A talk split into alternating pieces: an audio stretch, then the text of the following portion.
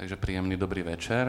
Ja vás veľmi vítam všetkých, ktorí ste zavítali dnes večer ku nám tu v Košiciach, v e, tabačke Kultúrfabrik alebo Kultúrkafe, ale aj dovolte mi, aby som privítal vás, ktorí nás sledujete e, cez live stream na Facebooku. Ďakujem vám, že ste prišli aj za to, že nám, nás teda sledujete a taktiež mi na úvod dovolte poďakovať sa hlavnému organizátorovi tejto konferencie, vďaka ktorému tu môžeme byť ktorým je zastúpenie Európskej komisie na Slovensku. Taktiež by som chcel poďakovať partnerovi konferencie, ktorým je nadácia Hanza Zajdla a kolegom a kolegyniam zo spoluorganizátora konferencie Slovenskej spoločnosti pre zahraničnú politiku. Taktiež mi dovolte, aby som hneď na, za- na začiatok poďakoval našim dvom dnešným hostiom, ktorí z hodov okolností sú práve z organizácií, ktoré som spomínal. Takže tým prvým je pán Ladislav Mikov, vitajte. Dobrý večer. Pán Miko, aby som trochu ho predstavil, možno tým z vás, ktorí ho nepoznáte, je od januára tohto roku vedúcim zastúpenia Európskej komisie na Slovensku.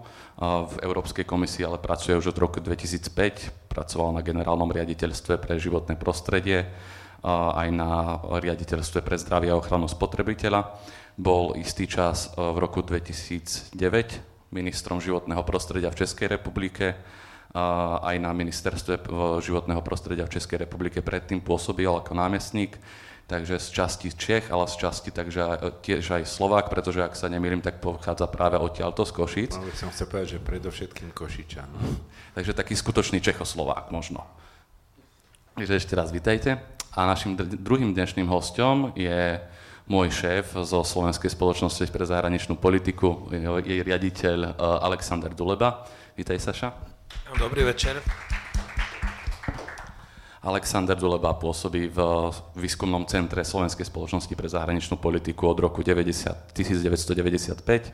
A aby ste chápali, prečo sme ho zrovna dneska pozvali, Saša sa venuje výskumu zahraničnej politiky Slovenskej republiky, najmä teda domácej a zahraničnej politiky krajín bývalého Sovietskeho zväzu, predovšetkým Ruska a Ukrajiny venuje sa ale aj európskej politike susedstva energetickej politike Slovenska V4 EU.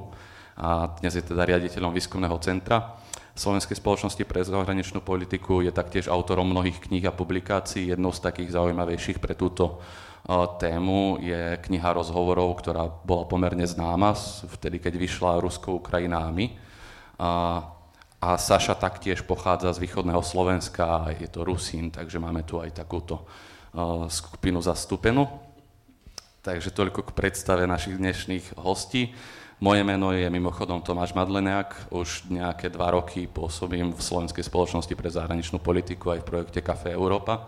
Mojou úlohou dneska bude previesť nás touto pomerne náročnou témou ako moderátor, ale ja veľmi verím a dúfam, že mi s touto úlohou do značnej miery pomôžete aj vy, či už vy tu, ktorí ste dneska v tabačke, a budete mať teda samozrejme príležitosť položiť otázky priamo. Kolegovia vám, keď tak hodia takú modrú kocku, ktorá je hen tam, niektorí ju vidíte, niektorí nie, áno, túto. Uh, takže tu vám keď tak hodíme, je to mikrofón, takže môžete sa sami pýtať, ale pokiaľ uh, sa hambíte alebo z nejakých dôvodov nechcete rozprávať nahlas, alebo pokiaľ nás teda sledujete online, je tu aj možnosť zapojiť sa do diskusie cez systém Slido, ktorý mnohí z vás určite už poznajú, ale ja to ešte raz zapakujem pre tých z vás, ktorí ste tu prvýkrát alebo nás prvýkrát sledujete. Stačí, keď si na mobile alebo na notebooku alebo kdekoľvek, kde máte prístup na internet, otvoríte stránku slido.com, tak ako je to tam vzadu napísané a zadáte potom hashtag CEKE, e, čiže Kafe Európa Košice a môžete tam klásť otázky, zároveň hlasovať za ďalšie otázky, ktoré položil niekto pred vami a ja vám sľubujem, že tie otázky teda budem klásť, pretože si myslím, že vaše otázky sú dôležitejšie než tie moje. Čo je podstatné ešte možno, aby som vás trochu namotivoval k tomu, aby ste mi naozaj pomáhali s tým moderovaním, aby som uh, nerozprával príliš veľa, lebo ako počujete, som mierne zachrypnutý. A troch z vás dokonca aj odmeníme, prinesli sme si také pekné vecné ceny, ktoré venovalo teda zastúpenie Európskej komisie. Prezradím, že sú tam nejaké tašky z biobavlny, taktiež trička, USBčka 8 gigové celkom, celkom praktické, takže prosím, pýtajte sa. Dobre. To už je snať naozaj definitívne všetko k tým úvodným oznamom a poďme teda ku tej samotnej téme našej diskusie, ktorou je, či patríme na východ alebo na západ. A samozrejme sme teraz na východnom Slovensku, ale pýtame sa skôr teda tak geopoliticky, či patrí Slovensko ako krajina na východ alebo na západ. A ja by som chcel, aby sme tú diskusiu otvorili takým možno trochu filozofickým okienkom, ktoré ale podľa mňa je dôležité a vôbec zadefinovať si, že o čom sa vlastne rozprávame, že čo je to ten východ a čo je to ten západ. Aby som začal s tým, že by som sa vás páni spýtal, najprv jedného, potom druhého, čo pre vás znamená východ a čo pre vás znamená západ v tomto kontexte. Pán Miko, začal by som od vás a možno od vás by som naviedol, že skúste nám povedať, že čo pre vás znamená západ, pretože ste tu vlastne pre nás ako reprezentant takej klasickej západnej inštitúcie. Ešte raz dobrý večer. No, definovať východ a západ nie je úplne jednoduché. Ja to skúsim z tej osobnej roviny. Pre mňa bavíme sa o európskom východe a európskom západe, ešte podotýkam, lebo asi nemáme na mysli Orient alebo proste nejaký vzdialenejší východ. To je, to je presne to, k čomu sa asi neskôr dostaneme, ale skôr teraz by som chcel presne túto takú osobnú rovinu. Jasne, čiže ja, ja to vnímam tak, že uh, sa bavíme o tom, akým spôsobom sa dlhodobo v tomto priestore vyvíjala kultúra a spoločnosť a vzhľadom na to, že vlastne Európa je viac menej definovaná okrem iných vplyvov samozrejme pôvodne židovsko-kresťanskou kultúrou a jej, jej vývojom, tak mám za to, že vlastne te, tie najvýznamnejšie uh, vývojové etapy alebo kroky vlastne sa odohrávali v tom priestore toho európskeho západu, ktorý uh, nejakým spôsobom dospel v tom vývoji do, do určitej uh, úrovne alebo do určitého štádia, ktoré si myslím, že je takým, povedzme, vrcholom toho vývoja v tom našom priestore európskom. E, to znamená, e, že pre mňa Západ je v podstate tá časť Európy, kde sa toto odohrávalo, kde sa spoločnosť vyvíjala, kde prebehli tie jednotlivé revolúcie e, v priebehu vlastne posledných niekoľkých storočí a kde sme dospeli do štádia, ktorému teda hovoríme voľne liberálnej demokracie ako nejakého štádia, ktoré považujeme z hľadiska teda života spoločnosti za možno nie dokonale, ale najlepšie dostupné, ktoré je k dispozícii. Čiže pre mňa je to vlastne oblasť, v ktorej toto vzniklo. Východ je skôr definovaný pre mňa maličko iným prístupom. Do istej miery alebo do značnej miery sa to samozrejme ešte odráža aj, by som povedal, v náboženských vplyvoch, že predsa len tá e, západná časť e, Európy bola výrazne ovplyvnená teda okrem katolicizmu, protestantstvom a, a proste tými modernejšími prúdmi v, vo vývoji teda náboženstva, zatiaľ čo na tom východe máme vlastne tie pravoslávne a ortodoxné náboženstva, ktoré určujú alebo ktoré zodpovedajú do istej miery aj životu spoločnosti a, a kultúre. Takže e, tá hranica sa vedie niekde tu, je to paradoxne vlastne asi zrovna sme kde si na tej čiare, e, momentálne tu. A e, myslím si, že ten východ je pre mňa definovaný tým, že až na veľmi krátke výnimky tam nie sú štandardne dlhodobo historicky doložené demokratické režimy. Takže pre mňa je toto delitko tam, kde sa tá demokracia vyvinula, bola nejakým spôsobom využívaná a tam, kde vlastne to bolo do značnej miery buď autokratické, alebo pokiaľ tie demokratické pokusy boli, tak boli proste buď to krátkodobé, alebo neboli štandardné. Ja si nechcem sám sebe vykradať otázky, ale hneď v tomto momente vás podpichnem. A Slovensko teda už patrí na západ, keď je tu tá demokracia koľko nejakých 20-25 rokov? No to, o tom sa budeme dneska baviť celý čas, takže ja osobne si myslím, že to nie je o tom, že by sme administratívne alebo arbitrárne rozhodli, že kto kam patrí. Je to do značnej miery o tom, ako sa tá spoločnosť cíti a k čomu sa prihlási. A ja to teda vnímam tak až doteraz, že Slovensko sa hlási k tej západnej liberálnej demokratickej kultúre, to znamená, že sa hlási k tomu západu ale tie, tie prieskumy, o ktorých teda asi bude ešte dneska reč, vypovedajú trošku o niečom inom, takže to bude zaujímavé sa na to pozrieť. Áno, aj k tej kvalite tej liberálnej demokracie na Slovensku sa môžeme to je ďalšia čas, časom vec, to dostať. je ďalšia vec, samozrejme. Ale teraz teda, Saša, by som odovzdal slovo tebe. Ty sa teda na ten východ, východnú Európu špecializuješ, študuješ to, dokonca si aj študoval v Kieve v 89., pokiaľ si dobre pamätám, si skončil, čiže ešte za tvrdého socíku vlastne. Čo pre teba? Za perestrojky, pardon. Čo pre teba znamená východ a západ? No, to je taká veľmi ošemetná ako otázka. Skutočne si nemyslím, že niekto na ňu má nejakú úplne presnú odpoveď súhlasím s tým, čo povedal pán Miko, že v podstate je to o tom, ako sa cítime. Hej? Ja chcem žiť osobne v slobodnej spoločnosti. Pre mňa sloboda má svoju hodnotu. Nechcem žiť v spoločnosti, kde štátni úradníci budú rozhodovať o tom, či moje deti môžu ísť na vysokú školu, alebo nemôžu ísť na vysokú školu, alebo čo je povolené, čo nie je povolené. Čiže tú tvoju otázku tiež cez svoju osobnú skúsenosť za posledné roky, 90. roky, keď sme tu mali proste rôzne debaty o tom, že kam smerovať, tak jednoducho ja som to vždy vnímal takto a nekladol som si otázku, či to je západ alebo východ. Chcem žiť v slobodnej spoločnosti. Poviem jeden taký, takú ilustráciu. Ja som mal možnosť byť v Gruzínsku, som tam uh, mal semináre pre gruzínskych študentov na Ilia State University, to je štátna univerzita Ilia, a bolo to dva týždne po pripojení Krímu k Rusku. Putin tam, to bolo 18.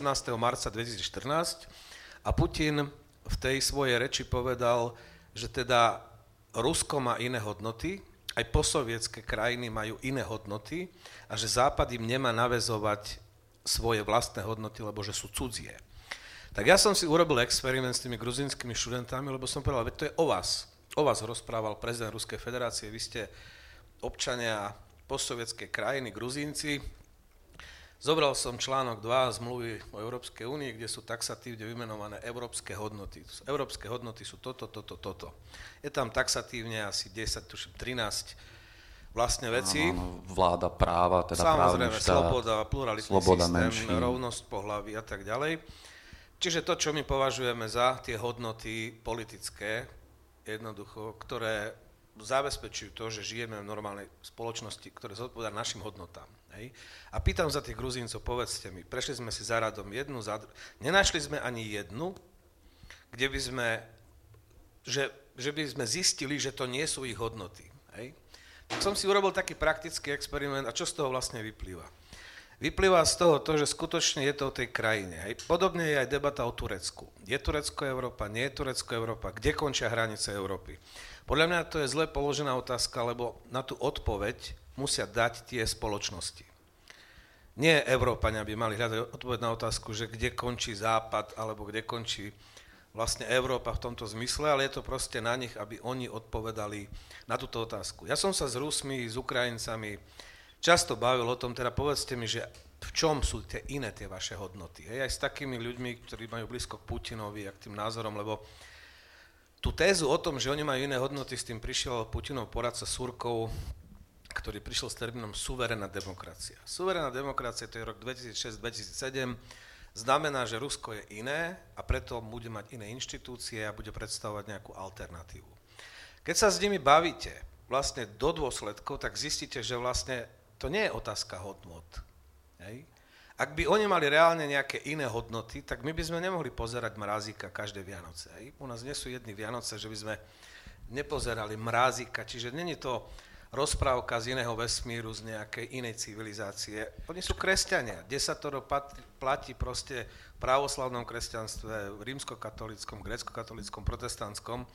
Čiže my tu máme ten základný rámec hodnotový rovnaký. No ale nie je to potom argument, že my vlastne ako Slováci máme rovnaké hodnoty ako trebárs tí Rusi, ale už tí, ktorí sú na západ od nás, ako Rakúšania, Nemci, že tí už majú iné? Nemyslím si. Ja myslím si, že v podstate kresťanstvo zadáva nejaký základný hodnotový rámec Môžeme sa baviť o rozdielných inštitúciách. A prečo, povedzme, ja neviem, čo spôsobilo to, že povedzme v Rusku funguje proste autoritatívny režim Putinov, ale keď sa bavíte s bežnými ľuďmi, tak si myslím, že jednoducho tam necítite rozdiel, to, to sú Európania. Darmo, že oni o sebe hovoria, že my sme euroaziati, alebo my sme nejakí. Je to skôr propaganda, nejaká štátna ideológia, nejaký produkt nejakého pána Surkova, ktorý dospel k nejakému presvedčeniu, že oni sú nejakí iní a to len slúži na zdôvodnenie toho režimu. Ak môžem, ja, ja by som k tomu trošku predsa len polemizoval, lebo ja si myslím, že toto platí, pokiaľ sa bavíte s ľuďmi, ktorí sú z veľkých miest. Keď ste akože v Petrohrade, v Moskve, v Kieve, vo veľkých mestách, ale ten vidiek predsa len funguje ináč. Uh, už na východnej Ukrajine, aj na Ukrajine všeobecne a, a určite v Rusku a ja si myslím, že tam je proste strašne e, e, veľký vplyv toho zažitého, čo tí ľudia majú proste v tých rodinných anamnézach zažité a čo si pamätajú. A že síce, povedzme, aj keď sa e, zavedie demokratický systém, tak nie je využívaný tak, ako by mohol byť a ako je využívaný inde, lebo v podstate tí ľudia nie sú proste na to naučení. Oni v podstate ešte si nevedia s tým úplne veľmi rady a nie je tam príliš priestor hovorím s výnimkou tých veľkých miest, aglomerácií a tak ďalej, ale na tom, na tom vidieku, na tom vzdialenom proste e, nie je tam príliš priestor, ako sa to naučiť. Tam, tam sa proste volí, kto bude teda, ten jediný rozdiel je, že predtým Baťušku určil pán Boh a proste to boli ako jeho potomkovia a dnes teda Baťušku volíme vo voľbách, ale potom je to ten Baťuška a tým to končí proste. Hej. Ja súhlasím, ja by som len doplnil toľko, že vidím tam rozdiel politickej kultúre, to je presne, tam môžeme sa baviť, že tam je iná politická, ale to nie sú iné, to neznamená, že majú iné hodnoty, že sú iní ľudia, jednoducho majú inú skúsenosť historickú a myslím, povedzme, tak by som to ešte povedal, a jeden taký argument, ktorý beriem, hej, lebo to európska civilizácia to je hlavne o občianstve. To znamená, že tu skutočne, tej, ak hovoríme o západnej Európe, to je o tom, že občan sa stal suverén. Hej, čiže občan sa pozera na štát, že štát mu má slúžiť. Čiže on je ten suverén a štát je služobník. To je niečo, čo tam v tej politickej kultúre chýba, pretože oni sa stotožňujú s tým štátom, respektíve majú pocit, niektorí z nich, že ja žijem plnohodnotný život vtedy, keď slúžim štátu. Hej?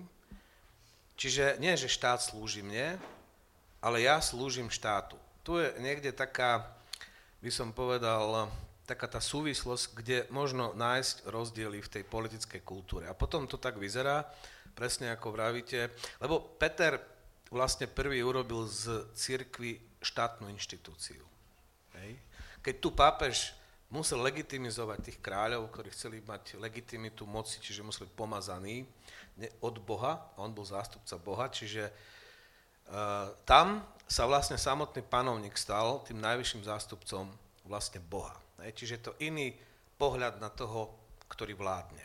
Hej, také, také zboštenie nejaké tam. Čiže, čiže toto je podľa teba ten hlavný dôvod, prečo my na tom, keď si to teda rozdelíme, to, že čo ideme dneska považovať za západ a východ, tak zatiaľ mi z toho vyšlo, že západ teda tie, ktoré majú tie liberálne alebo teda slobodné demokracie a východ tie, ktoré nemajú. Je toto ten dôvod, prečo oni stále, alebo teda ten východ čo si ešte budeme teda rozprávať, čo to znamená, má, nemá, nemá tú slobodnú demokraciu?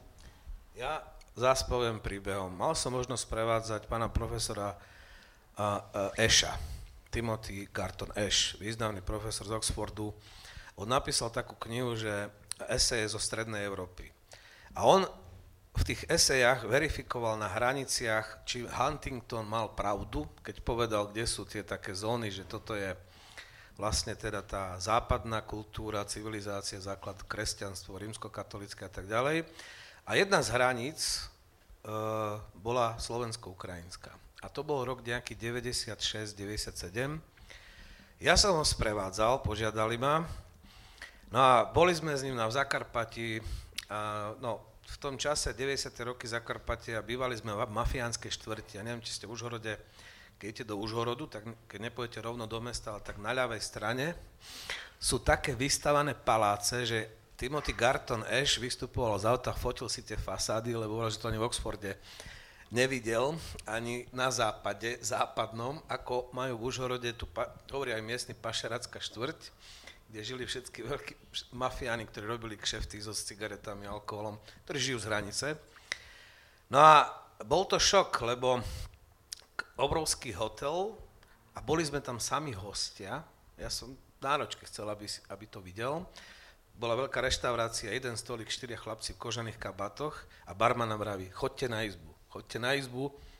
On vraví, že prečo, však tu je 20 voľných stolov, chceme si dať drink jeden. Chodte na izbu. Tak sme odišli na izbu, priniesol nám ako drink, potom nám vysvetlil, že to sú proste miestni bosovia, tam nemáme čo robiť. Čas, teda už v večernom čase. Zajímavé je, že keď sme sa vracali cez hranicu späť, a ten Timothy Garton Ash povedal, nie, Huntington nemá pravdu. Tá istá kultúra, máte pravoslavných na jednej, na druhej stranice, grekokatolíkov, protestantov, máte zmixované náboženstva a máte vlastne hranicu, ktorá aj za socializmu bola vlastne iná a odrazu pozeráme cesty označené, hej, máte normálne čiary, stredová čiara. Opäť, nie, Huntington nemal pravdu, že vlastne Teoreticky, ak by sme hovorili podľa Huntingtona, tak jednoducho tu by hranica nemala rozdeľovať alebo nemala znamenať dva rôzne politické svety. A ono je to tak, že to, to boli v 90. rokoch dva rozdielne svety. A skončím s tým, že letel stade to rovno do Kosova. No, ak môžem, ja teraz vyťahnem trošku zo svojej skúsenosti biologickej, lebo keď sa, keď sa pozriete na E, kontakt nejakých rôznych populácií, e, tak e, tá hranica nikdy nie je ostrá. Ja myslím, že ten problém je v tom, že toto je politická, proste nejaká administratívna čiara, že jedno je Slovensko, druhé je Ukrajina a samozrejme, že ten rozdiel medzi tým, čo sa odohráva proste 500 metrov na jednu a na druhú stranu asi nie je taký veľký, ale je tu nejaký graduálny proste pribúda určitých črt, toho, ako sa tá spoločnosť správa a ubúda zase iných. A v tomto zmysle tá hranica tu niekde, proste v tomto priestore sa vyskytuje. To sa môžeme práve baviť o tom, že do akej miery Slovensko je toho súčasťou. Ja len pripomeniem vec, ktorá je notoricky známa, ale Zakarpatie bolo súčasťou Československej republiky a to bola vlastne jedna z najvýznamnejších eh, alebo najčistejších, neviem, či to je dobre tak povedať, aj keď neviem, ako na Zakarpatí priamo tam, ale v demokracii vo vtedajšej Európe. To znamená, že tam je ešte skúsenosť e, v tom Užhorode a v tom Zakarpati je proste skúsenosť tej demokracie, ktorá chýba potom vlastne už za tými, za tými horami. Tam nebola vlastne nikdy.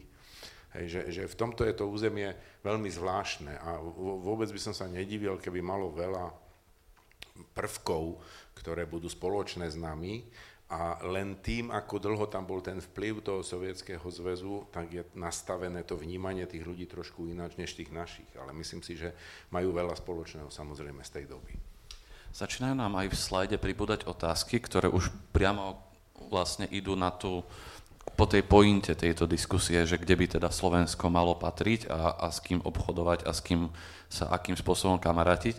Ale ja ešte predtým uh, by som trošku skúsil obrátiť to, lebo doteraz sme dosť povedali o tom východe, že možno už máme trochu predstavu, že ako si predstaviť ten východ, ale ja mám otázku takú opačnú, že, že čo ten západ. Pretože ešte pred 89., keď bol bipolárny svet, tak východ-západ to bolo jasné, to bolo USA versus Rusko. Dnes, keď už o tom západe rozmýšľame, tak geograficky alebo aj možno hodnotovo je to, nie je to ťažšie určiť, pretože medzi USA a Európou v súčasnosti vzťahy tiež nie sú najlepšie. Donald Trump hovoril o tom, že Európa je pre ňoho obchodným nepriateľom, doslova, a nás nazval uh, trade enemy. A včera dokonca, neviem, či to bolo dnes alebo včera, tweetoval niečo o tom, že Emmanuel Macron by si mal dobre rozmyslieť, či chce nejakú silnú európsku armádu budovať s Nemcami, pretože sa mu to nikdy nevyplatilo. Také zvláštne narážky mal. Takže tie vzťahy aj v rámci toho západu sú trochu narušené. Takže že čo je to vlastne ten západ? Ak môžem, ja, ja len pripomeniem jednu moju životnú skúsenosť. Ja keď som ešte žil v Košiciach a, a strašne som sa snažil ako biolog dostať niekde mimo ten vymedzený priestor tých niekoľkých štátov, kam sme mohli ísť a to znamenalo vyžiadať si devízový prísľub. A ja som proste, a, a, a to bolo o tom, že keď chceš ísť na západ, tak potrebuješ devízový prísľub. Ja som dostal devízový prísľub a moja prvá cesta na západ bola do Turecka. Hej. Že to, to vnímanie toho, že čo je západ, je proste strašne relatívne, lebo to súvisí aj s tým zriadením, s, tým, s tou momentálnou situáciou, rozhodne s tými hodnotami, ale aj s ekonomickým systémom. Pre nás vlastne západ, alebo pre väčšinu ľudí v socialistickom Československu západ bolo to, kde je kapitalizmus v podstate. Hej. My sme to tenkrát, nie všetci, samozrejme boli ľudia, ktorí to vnímali aj cez tie hodnoty, ale väčšinová spoločnosť to videla tam, kde sa majú ľudia dobre, kde je všetkého dosť, kde je proste kapitalistický systém, kde si môžem kúpiť, čo chcem a môžem cestovať, kde chcem zhruba takto. Čiže toto splňuje e, proste dneska ten západ samozrejme naďalej a to, že sú tam nejaké vnútorné, e, e, povedzme, nejaké pnutia alebo roz, rozpory alebo tak. Myslím si, že to bolo vždy, bolo to aj v minulosti, je to aj teraz. A to nevyčlenuje ani Ameriku, ani, ani Európu z toho západu, lebo tá kultúrna tradícia, tá sociálna tradícia, aby som povedal, tá demokratická tradícia tam stále je. Stále ešte platí, že aj pán Trump, ktorý robí kdejaké veci, proste za dva roky sa bude voliť a ukáže sa, že či pána Trumpa niekto ďalej bude chcieť alebo nie. A na tom to je založené. Zatiaľ, čo tu počúvame na druhej strane, ja som nedávno čítal nejakú reportáž uh, o tom, že pán Putin proste by si prijal byť ako vládcom Ruska až do svojej smrti. Hej. Takéto úvahy vôbec akože na tej strane uh, vlastne tých, tých západných demokracií neprichádzajú do úvahy. Tam v podstate takýmto spôsobom sa neuvažuje. No, hovoríte kapitalizmus, ale tak v súčasnosti sa za kapitalistické možno dá považovať aj Rusko, alebo, do, alebo najmä teda povedzme Čína, pretože o Rusku sa často hovorí, že nie je také ekonomicky silné, ako si myslíme, ale tá Čína jednoznačne je. Je nejaký rozdiel medzi tým západným kapitalizmom a, a tým východným kapitalizmom? Tam bude, tam, tam bude veľký rozdiel hlavne v tých hodnotách samozrejme a v tej demokracii. V tej... Rozdiel je v slobode. Číne je politický systém, cenzúra, kontrola médií, hoci je tam kapitalistický ekonomický systém, trhová ekonomika, ale zase strana má všetko pod kontrolou. Poviete niečo, čo nie je v súlade s oficiálnou líniou, máte problém. Nie, že problém, tak teraz, predvčerajšia správa, 13 ľudí zmizlo, domnienka je, že v súvislosti s tým, že podporili nejakú rebeliu nejakých robotníkov, zmizli, nie sú. No, čiže nie je to slobodná krajina politická. Keď sa bavíme o tom, že teda, teda zúžme to, teda hovor... Je to kliše, lebo my v podstate používame kliše zo studenej vojny, keď sme mali západný blok a mali sme východný blok. Teraz my sa, keby sme sa pridali k západnému bloku a stále zostali. Toto je absolútne kliše. Ja som bol ako v Japonsku vlastne nedávno, mal som takúto skúsenosť týždeň. Ja som nevidel v živote tak super zorganizovanú krajinu ako to Japonsko. A je to pluralitná demokracia, slobodná krajina, so slobodnou ekonomikou a tá je ešte východnejšie, než, než je Čína. Áno, ale alebo západ, západnejšie než USA. Alebo za, no, toto, to inak, toto odpovedal Kozirev svojim kritikom, prvý minister zahraničnej Ruskej federácie, keď ho obviňovali, že robí prozápadnú politiku. A on povedal, sa pozrite na mapu, veď náš najbližší východný sused je, sú Spojené štáty, tam na Aliaške.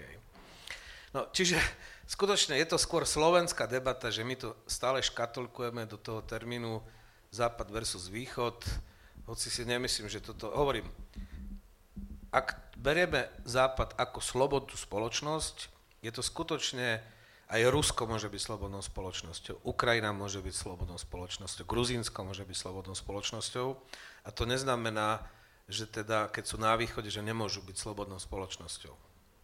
Myslím si, že ale o tom to je, to už snáď zaznelo, alebo je jasné z toho, čo hovoríme, že východ alebo západ v tom zmysle nejakom e, metafyzickom je nejaká voľba. Že to nie je proste geografická poloha. No, pretože to kliše, aj keď hovoríme, že je to kliše, reálne používa sa stále v tej slovenskej debate a nie len teda tými proruskými, ale aj tými prozápadnými uh, politikmi, že musíme byť súčasťou západu. Ja by som možno to ale trošku rozšíril do tej roviny, že ešte počas tej studenej vojny, to bolo vyslovene bipolárne, že ver, západ versus východ, ako je to v súčasnosti prebieha, lebo tá debata, ten diskurs o tom znie tak, ako keby stále prebiehala, alebo dokonca sa hovorí o tom, že prebieha nová studená vojna. Je Západ a Východ v súčasnosti v konflikte? No, ak sa teda mňa pýtaš, áno, máme konflikt a prečo ho máme?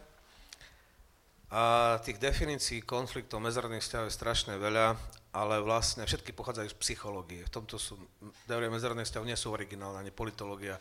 Sú to prevzaté definície z psychológie, ale v podstate v momente, keď máš, keď sa strany začínajú považovať za nepriateľov, keď nekooperujú, keď jednoducho začínajú používať silu, a ja neviem, silu informačnú, silu vojenskú, silu ekonomickú a podobne, idú do konfrontácie a správajú sa konfrontačne, no tak tu máme konflikt, poviem to takto, Európska únia, Rusko. Hej? Ten konflikt tu je. A tých príkladov, že máme kolizné správanie, nehovorím o sankciách, hej, sankcie nepatria do normálnych vzťahoch, ale sú niečím vyvolané, čiže EU oveľa sankcie, Rusko odpovedalo, EU ponúkla Rusku, ja neviem, spoluprácu v rámci spoločných priestorov, Rusi odmietli, EU ponúkla rokovať o novej dohode, aby sme dostali tie vzťah do nejakého normálu, do štandardného vzťahu. Rusi odmietli. A vlastne od roku 2007 my tu máme narastajúci konflikt medzi EÚ a Ruskom, pretože Rusko vníma EÚ ako nejak, že robí nepriateľské aktivity v tom spoločnom susedstve a zase Európska únia, ak si zacitujeme poslednú stratégiu z júna 2016 zahraničnej bezpečnostnej politiky, tak je prvýkrát Rusko zadefinované ako strategická výzva. Keď predtým sme sa bavili, že to chceme, aby bolo strategickým partnerom, tak v roku 2016 je zdefinované ako strategická Pričom strategická výzva je iba krajšie povedané nepriateľ. No, e, ešte by som dodal k tomu jednu vec, toto všetko je pravda, e, celý ten proces, ale treba si ešte pripomenúť, že to nezačalo v roku 2007. Ja som napríklad bol vo vyjednávacích tímoch, ktoré dojednávali nejaké obchodné relácie s Ruskom už dávno predtým a e, Rusko malo úplne od samého počiatku proste za prvé nejaký taký ten pocit, e, stále tú nostalgiu po Veľkom sovietskom zväze a východnom bloku, e, s tým, že teda keď sa rozrastala tá únia smerom na východ, tak pre Rusko to bol jasný ako prejav nepriateľstva alebo nejakého vstupu na jeho záujmové územie. A vlastne od samého počiatku, ja som od roku 2005 v Bruseli a od samého počiatku tam boli prvky toho, že sa Rusko snažilo aj v tých časoch, kedy sme boli ako na tom dobré, tak využívať v podstate tú taktiku toho rozdeľovania. Vyberať si jednotlivých partnerov v rámci únie, zvýhodňovať určitých proti iným. Najprv to bolo také DC, asi budeme brať od vás, ale nie od vás a, a vyvážať budeme k vám a nie k vám a tak ďalej. A toto sa teraz len vyhrocuje. To tam stále je. A do, a do toho prišla v podstate tá hybridná vojna, tá informačná vojna, kde proste nemám žiadne pochyby o tom, že Rusko proste hraje obrovskú úlohu, investuje do toho obrovské úsilie, peniaze a tak ďalej. A evidentne to funguje, to pomáha, to vidíme tie efekty. Proste to znamená, že áno, nie je to studená vojna v tom zmysle, lebo studená vojna bol termín, že, že že, že tá horúca boli zbranie, ktoré strieľajú a tá studená boli zbranie, ktoré sa vyrábajú, ale nepoužívajú. Tak teraz teda úplne presne zatiaľ ešte, chvála Bohu, nevyrábame e, príliš veľa ďalších rakiet a tankov, ale te, presunulo sa to boisko do tej, do tej inej sféry a v tej hybridnej oblasti napríklad, ako podľa mňa to je teraz extrémne akože e, silne vidieť. Takže ten svet v tomto zmysle rozdelený je. No, na to už sa viac menej dostávame k tomu, že kde v tom rozdelenom svete má byť Slovensko, takže poďme kľudne k tejto téme, ale možno by sa najprv natiskali iné oblasti, ale sú tu otázky v slajde od pána Sabola, ktorý má, sa pýta predovšetkým na ekonomické veci. Tak poďme si rozobrať tú ekonomiku hneď od začiatku. Tá prvá otázka znie, že Nemecko obchoduje s Ruskom aj s Ukrajinou. Prečo my Slovensko neobchodujeme? Zdá sa, ako by sme boli obeťami nejakého pokritectva, že teda Nemci s tými Rusmi. Ja inak akože iba trochu to doplním, lebo mám tu aj nejaké štatistiky. Nie je celkom pravda, že, že s Rusom, Rusmi neobchodujeme. Čo sa týka najväčších obchodných partnerov Slovenska, tak čo sa týka dovozných trhov, teda odkiaľ dovážame, tak na prvom mieste je Nemecko, druhé je Česko. Tretia je Čína, mimochodom, čiže súčasť toho východu. A Rusko je siedme.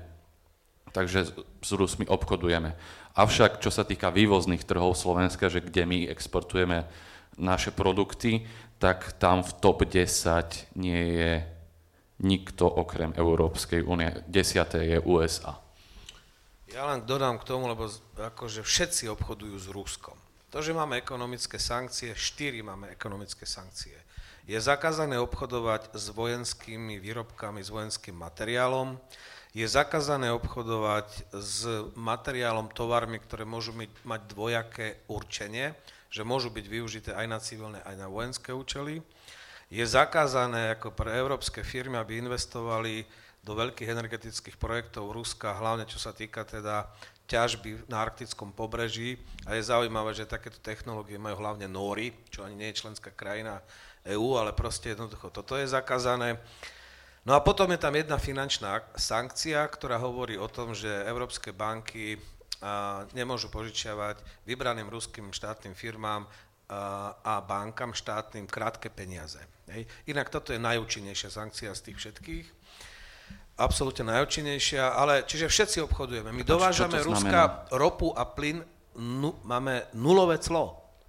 Jako hlavný príjem ruského štátneho rozpočtu, export ropy zemného plynu, Európska únia má hra absolútne 80% ruského exportu ide do Európskej únie a my máme nulové clo. Čiže my máme ako voľný, dá sa povedať, v tomto zmysle Rusi majú absolútne otvorený prístup na náš trh s hlavnou komoditou, ktorú oni chcú predávať. Problém je iný že ja som si pozeral štatistiky a za okolností dneska to mám pred očami.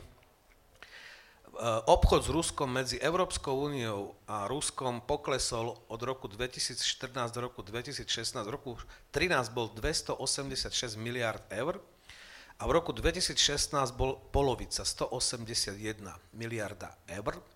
Ale hlavný dôvod boli nie sankcie, ale to, že sa znižila schopnosť Ruska dovážať z dôvodu jednak e, prudkého prepadu cien ropy, tým, že vlastne e, ropa prudko, tá cena ropy prudko prepadla, tak vlastne sa znehodnotil rubel, keď rubel bol kedysi, poviem to jednak jednej korune našej slovenskej pri prerátaní na euro, tak dneska je tak 79, tuším. Čiže dvojnásobne. Čiže všetko zvonku je pre Rusko drahšie. A ten pokles nastal aj v obchode Ruska s Čínou nielen s tými krajinami, ktoré Čína neprijala žiadne obchodné sankcie voči Rusku, napriek tomu o 30 poklesol obchod Ruska s Čínou. Hej. Čiže v našom prípade to bolo až 50% 17. rok, tam je mierne oživenie, ale jednoducho nie je pravda, že my neobchodujeme. Všetci obchodujú s Ruskom, len podiel Ruska na zahraničnom obchode Slovenska minulý rok bol 3,2% to znamená, ak zoberieme, zrátame spolu exporty a importy zo Slovenska a do Slovenska, tak podiel obchodu s Ruskom bol 3,2% My v podstate už len nakupujeme teda tú ropu, zemný plyn a jednoducho vyvážame povedzme auta, ale Rusko už dávno nie je ten kľúčový partner obchodný, od ktorého by závisela ekonomika Slovenskej republiky. Závisíme v oblasti dodávok energií, to áno, ale nie sme v situácii, že by sme nemali alternatívu už. Ale keby sme s nimi viacej nejakým spôsobom obchodovali, nemohli by sme ešte viacej získať? No, poďme sa baviť o tom. E, e, ja naprosto súhlasím s tým, čo povedal pán Duleba a ešte len dodám, že e, keď, sa, keď, keď pokladáme otázku, že prečo viac neobchodujeme, tak si ešte najprv povedzme, že s čím by sme teda mali obchodovať. Čo by sme teda chceli z Ruska dovážať a čo by sme tam chceli exportovať, okrem toho, čo už exportujeme. Nehovorím, že sa nič nenájde, ale ten objem toho, čo je pre nás na ruskom trhu zaujímavé, na dovoz, je proste taký malý, aký je, lebo naši, naši ľudia proste nechcú tovar z Ruska, naši ľudia chcú tovar z iných krajín.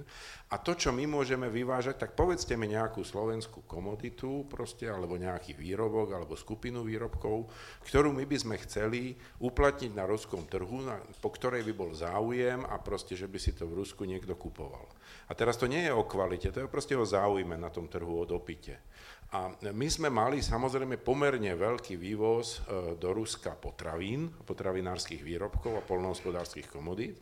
A tam fungujú sankcie, ale fungujú paradoxne ruské sankcie. Tam je to proste postavené tak, že v odpovedi na sankcie európske, ktoré proste boli v súvislosti s Krymom, Rusko predtým sa, e, jak si to robilo jednotlivo, potom sa rozhodlo, že sa s tým nebudú mazať, lebo prehrali niekoľko sporov vo VTO, že vlastne neoprávne neobmedzovali dovoz našich potravín na svoje územie, tak to, tak to posunuli politicky a dali to do, do, do logiky, že to je odvetná akcia za európske akcie a zakázali dovoz európskych potravín.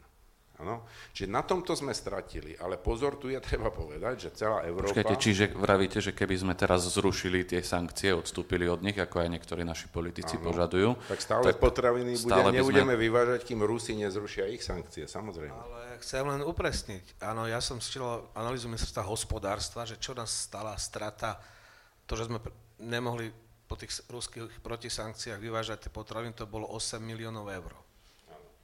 To, to, to, to, to je samozrejme, že to nie je žiaden ako, objeme, treskutý objem. Objeme zahraničné obchody. Ale to sú tie veľké oči, preto o tom hovorím, že rozmýšľajme o tom, čo by sme vôbec boli schopní tam uplatniť, ak by, ak by taká možnosť bola. A myslím, že je to strašne málo. A ešte treba dodať ďalšiu veľmi dôležitú vec, že Európskej únii sa podarilo takmer celý objem toho, čo Rusi prestali proste dovážať potravín od nás, umiestniť na iných trhoch.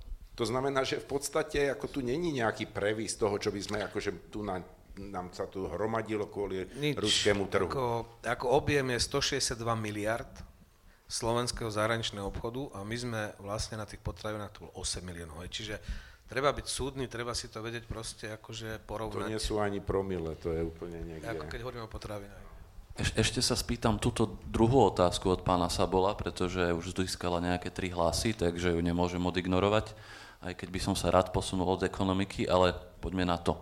Nemecko tlačí na výstavbu Nord Stream 2 a toto je mimochodom jedna z tých oblastí, kde stále vďaka Rusku a vďaka tomu, že cez družbu, cez nás tečie ten, tá ropa a bratstvo a, a družbu. No, ropa a zemný plyn proste tečú cez Slovensko. Získavame na tom nejaké peniaze do štátneho rozpočtu. Toto je ohrozené. Pán Sabol sa pýta, že prečo sa tvárime, ako by sa nás to netýkalo.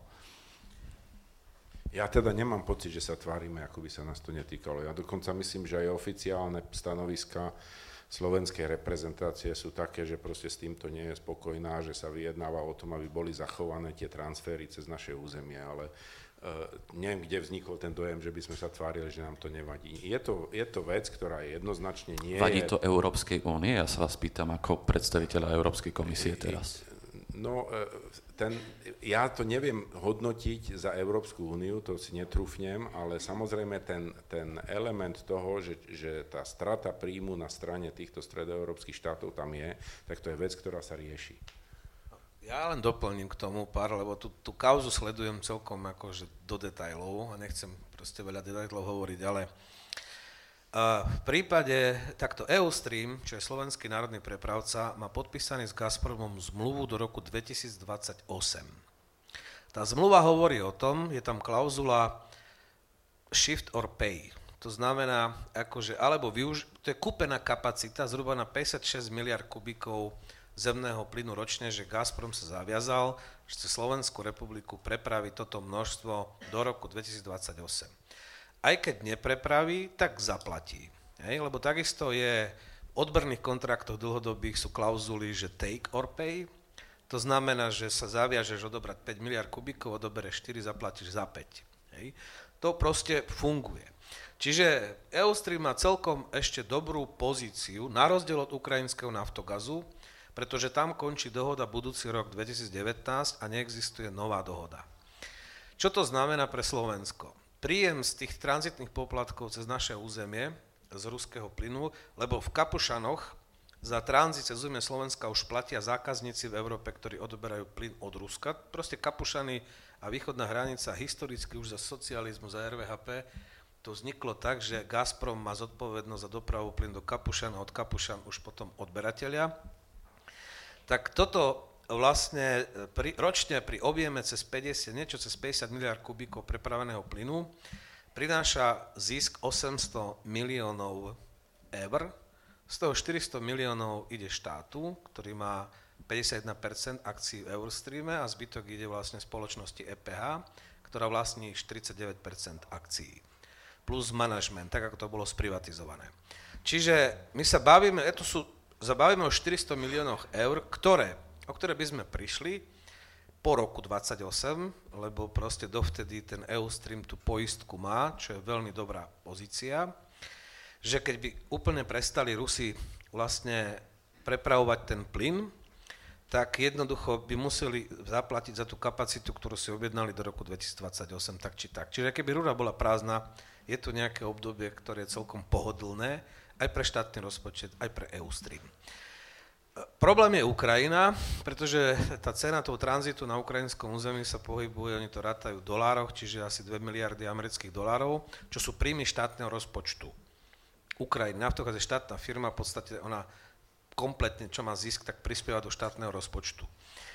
No a samozrejme, že my je zaujímavé pre Slovensko si udržať ten tranzit. A chcem povedať, že nie je pravda, že, takto poviem, premiér Fico, a keď nesúhlasím s mnohými jeho, povedzme, názormi, oceňujem jeho ekonomickú diplomáciu, pretože on robil všetko možné a nemožné, aby zvrátil výstavbu Nord Stream 2. Všetko možné a nemožné keďže už premiérom nie je, tak vlastne nemá možnosť ako v tom pokračovať. Len zase musím povedať, že tie jeho snahy neviedli k nejakému želanému výsledku. Hej. Pretože ešte v polovici roku 2015 sa zdalo, že sa dohodneme nejakým, že nájdeme nejaké riešenie, ktoré umožní pokračovanie že sa obnoví tá zmluva medzi Ukrajinou a Ruskou, bude tranzit pokračovať ďalej, ale v septembri 2015, keď Gazprom ohlásil, že vytvára konzorcium na výstavbu Nord Stream 2. Vtedy podľa mňa aj náš bývalý predseda vlády pochopil, že vlastne jeho aktivity zlyhali. Hej. Tak odvtedy vlastne to, čo robíme, je, že burcujeme proti výstavbe tohto prot- protokolu, tlačíme na Európsku komisiu, aby jednoducho preskúmali, či to v súlade a nie s princípmi energetickej únie a tak ďalej. Tam je plno ďalších argumentov. Ale nie je pravda, že nie je žiadna ekonomická diplomácia. OK. Um, ja čo skoro otvorím teda aj priestor pre vás, ktorí ste tu nás s nami v Košiciach, aby ste sa spýtali. Zároveň vás, ktorí nás sledujete, možno ste sa teraz pripojili, by som chcel vyzvať, že môžete teda aj vy sa naďalej zapájať cez slido.com hashtag CEKE, e, čiže Kafe Európa Košice. Ale vráťme sa teda od tej ekonomiky trochu späť k tej otázke, ktorú sme si načrtli. Teda povedali sme si, že teda čo je to východ a čo je to západ a že medzi nimi v súčasnosti existuje nejaký konflikt. Čo sa to týka toho obchodného konfliktu, ten sme viac menej teraz prebrali. Zrejme nám to vychádza tak, že je nám lepšie byť na západe. Ale poďme sa porozprávať o tom, kde by teda podľa vás malo Slovensko patriť, či na ten východ alebo na západ. A ja si teraz pomôžem opäť otázkou zo slajda, uh, pretože Kaso sa pýta, že my sme dnes v úvodzovkách na západe, ale z hľadiska histórie sa však hlásime k slovanským štátom, máme teda bližšie k Slovanom alebo ku Germánom či anglosaským národom. Ja si pomôžem aj ľudovitom Štúrom, ktorý akože už vtedy písal o, o slovanstve a svete budúcnosti. Možno by som to rovno rozšíril aj o prieskum Globseku, ktorý hovorí, že iba 21% obyvateľov Slovenska sa považuje za súčasť západu, menej, 9% sa považuje za súčasť východu, ale až 42% sa cíti byť niekde medzi tým. Takže čo si myslíte, čím je to spôsobené a je vhodné pre Slovensko aj vzhľadom na to, že sme teda súčasťou slovanského sveta, ako píše Kaso, ako písal Ľudovič Štúr, máme byť súčasťou západu alebo východu?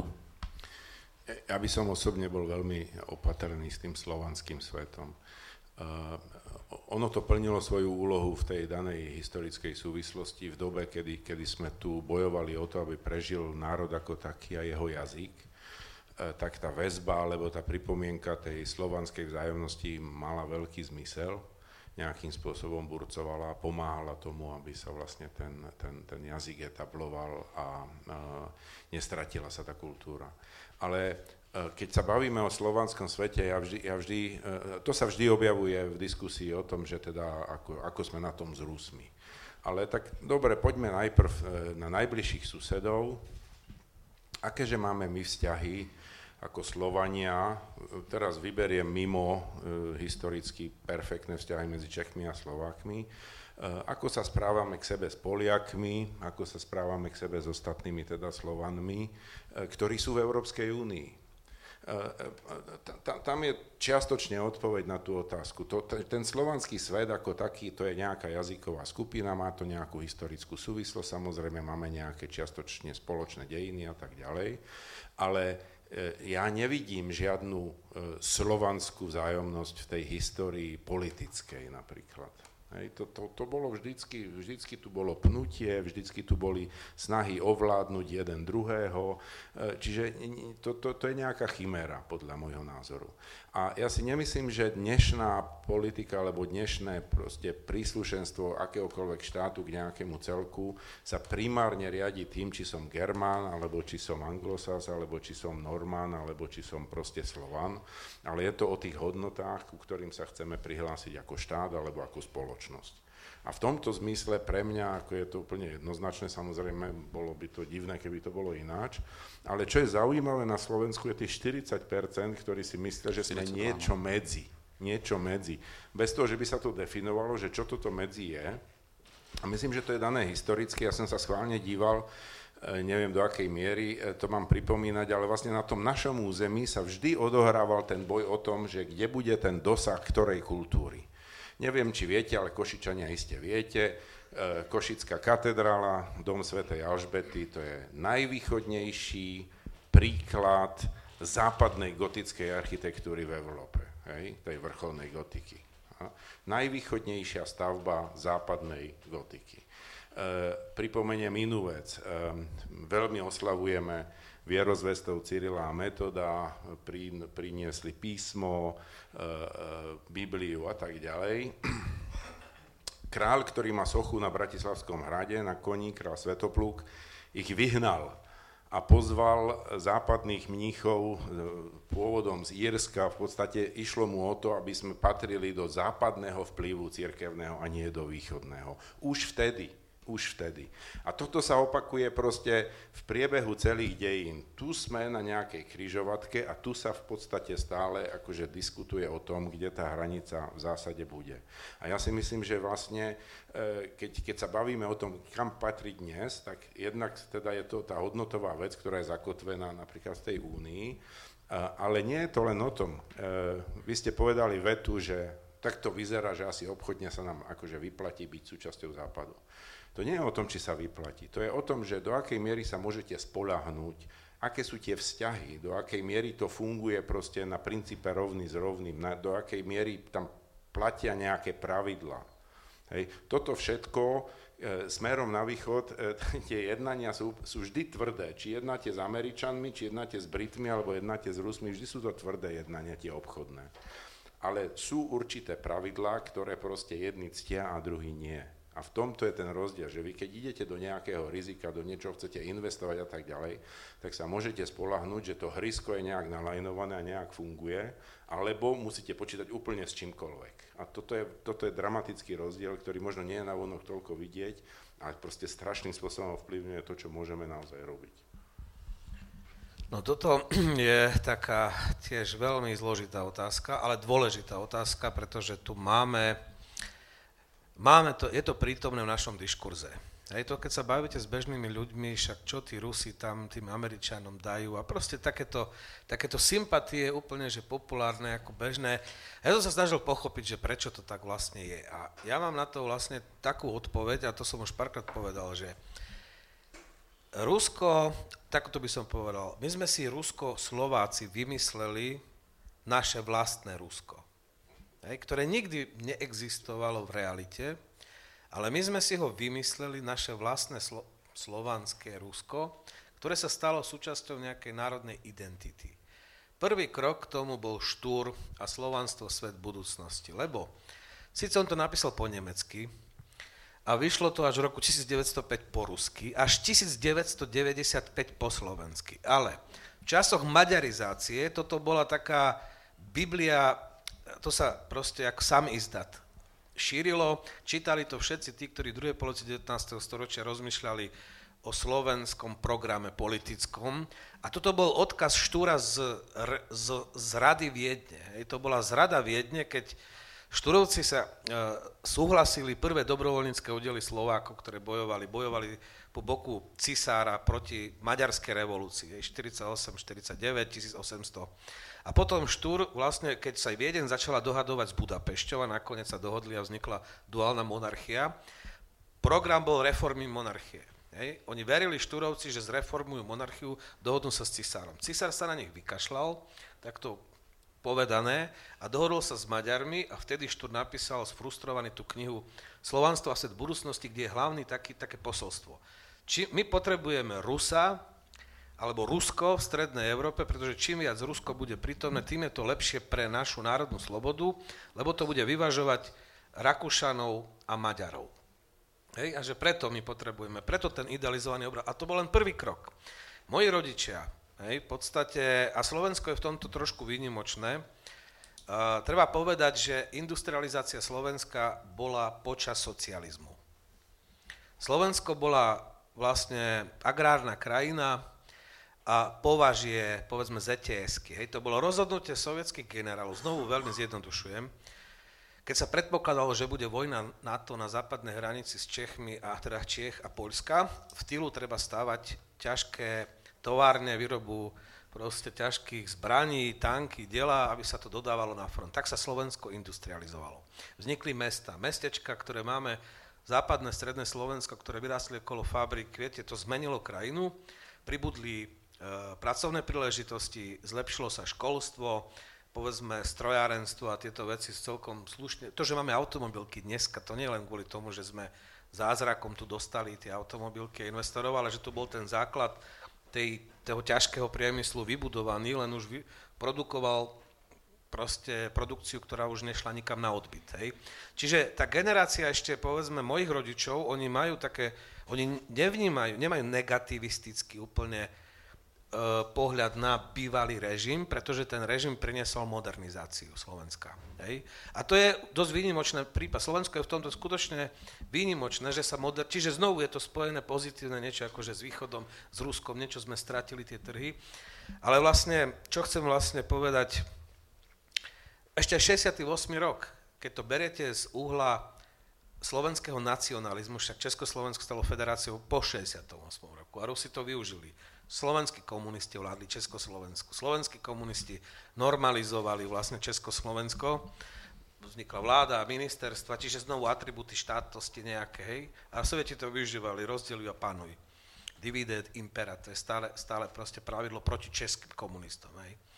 No, čiže je tam plno veci, ale ešte porovnám s Poliakmi, lebo toto je veľmi zaujímavé a už skončím, lebo je, to veľká, veľká téma a snažím sa tiež si... Ja mám ešte pre teba potom takú ja len chcem porovnať, otázku, keď Poliaci histo- histórii, každý, každé národné spoločenstvo má nejakú národnú identitu a tam je tá os my a oni. A na tej osi vy pozeráte, že kto vonku je váš priateľ a kto je váš, aby som nepoužil zlé slovo, tak rival. Hej? A keď si porovnáte tú os Poľsku, Poliaci hľadali vždy spojencov proti Nemcom a Rusom, lebo ty si ich furt delili. Hej? Takže našli ich vo Francúzsku, vo Veľkej Británii, v Spojených štátoch amerických. My sme hľadali, naši teda predkovia, naše politické elity, spojencov proti Budapešti, proti Viedni a potom aj proti Prahe. A našli sme ich v Moskve a Berlíne. My máme s Poliakmi to, že sme Slovania, hej, to nič nehovorí, sme Slovania, ale vlastne máme úplne iné národné identity, vrátane tej zahranično-politickej časti tých identít. A na tej našej Slovenske, to vidno v tých prieskumoch, Jednoducho tu funguje hlavne tej, stred, teda tej staršej generácie, tej staršej ešte jak mojich rodičov, to, to vnímanie, to zostalo. Štúr v kombícii s industrializáciou, kombinácii s nejakou historickou schémou toho slovenského nacionalizmu máte vo výsledku, že to Rusko, my očakávame od Ruska dobre. A priorne očakávame. Poliak a priorne zlé. Poliak, Poliak sa Ruska bojí a proste je pripravený sa brať. My a priori od Rusa čakáme niečo, niečo dobré a nevieme to pochopiť, prečo to tak je. Ale ja by som ešte dodal možno jednu vec, e, e, že máme pomerne blízko naturelom možno e, k ruskej kultúre.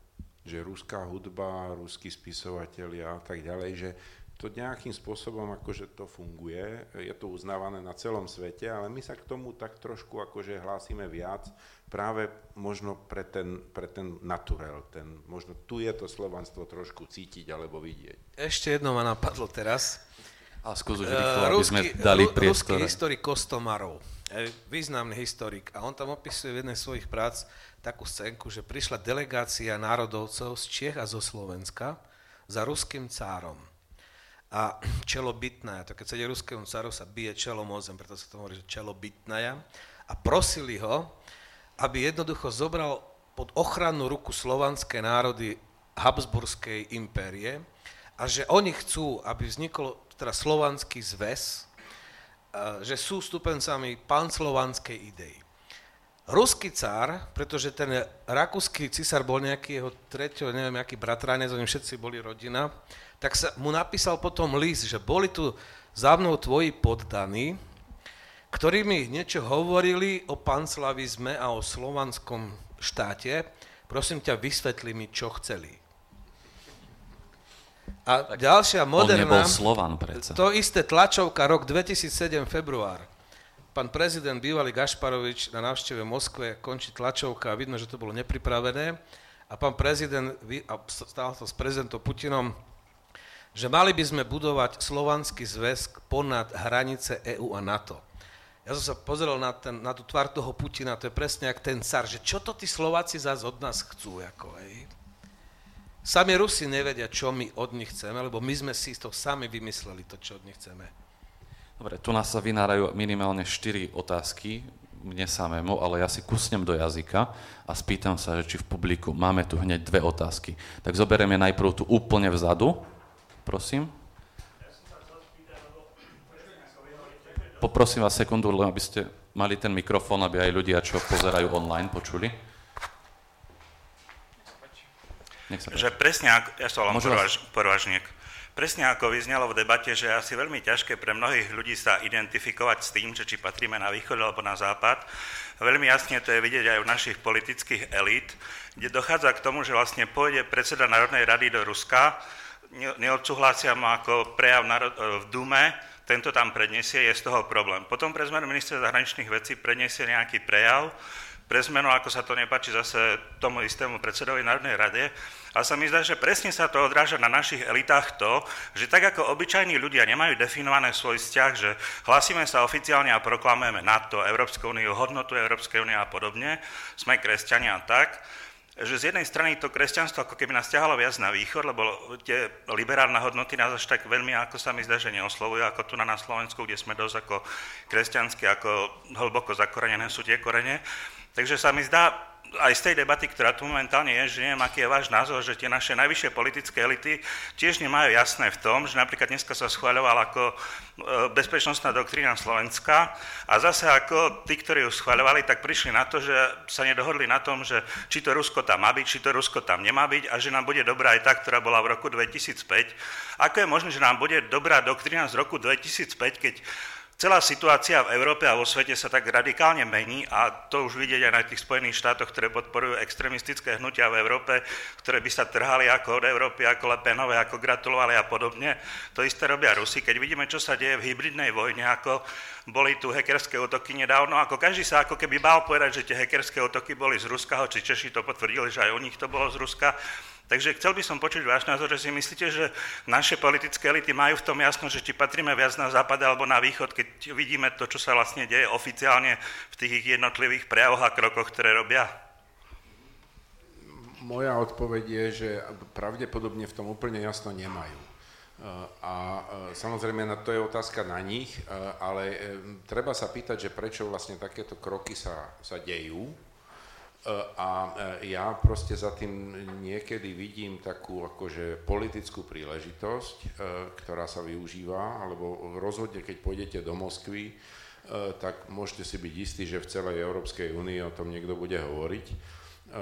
Zvlášť, keď to bude teda takto nepripravené a keď sa tam budú hovoriť veci, ktoré dosť dobre nedávajú zmysel a popierajú vlastne to, k čomu sa ten štát, ktorý reprezentuje, ten dotyčný hlási. Takže určite je to, je to akože dobrá, dobrá otázka, ale nie, nie asi na nás, len chcem povedať, že z hľadiska Európskej únie je to úplne jednoznačné, čo sa týka e, tej, e, toho vzťahu k Rusku. To, čo tu zaznelo, že je, to, že je to challenge a že to není partner, to nie je náhoda z hľadiska stratégie zahranično-politickej. A to, že napríklad e, sú konkrétne kapacity vyčlenené práve na boj s hybridnou vojnou a tak ďalej, že sa tie veci akutne riešia, e, že je evidentné, že dochádza o vplyvňovaniu politickej situácie v Európskej únii z Ruska.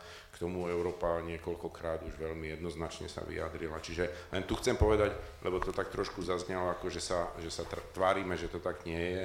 Neviem, či na Slovensku sa tak tomu tvárime, ale v každom prípade na európskej úrovni je to vnímané veľmi silno.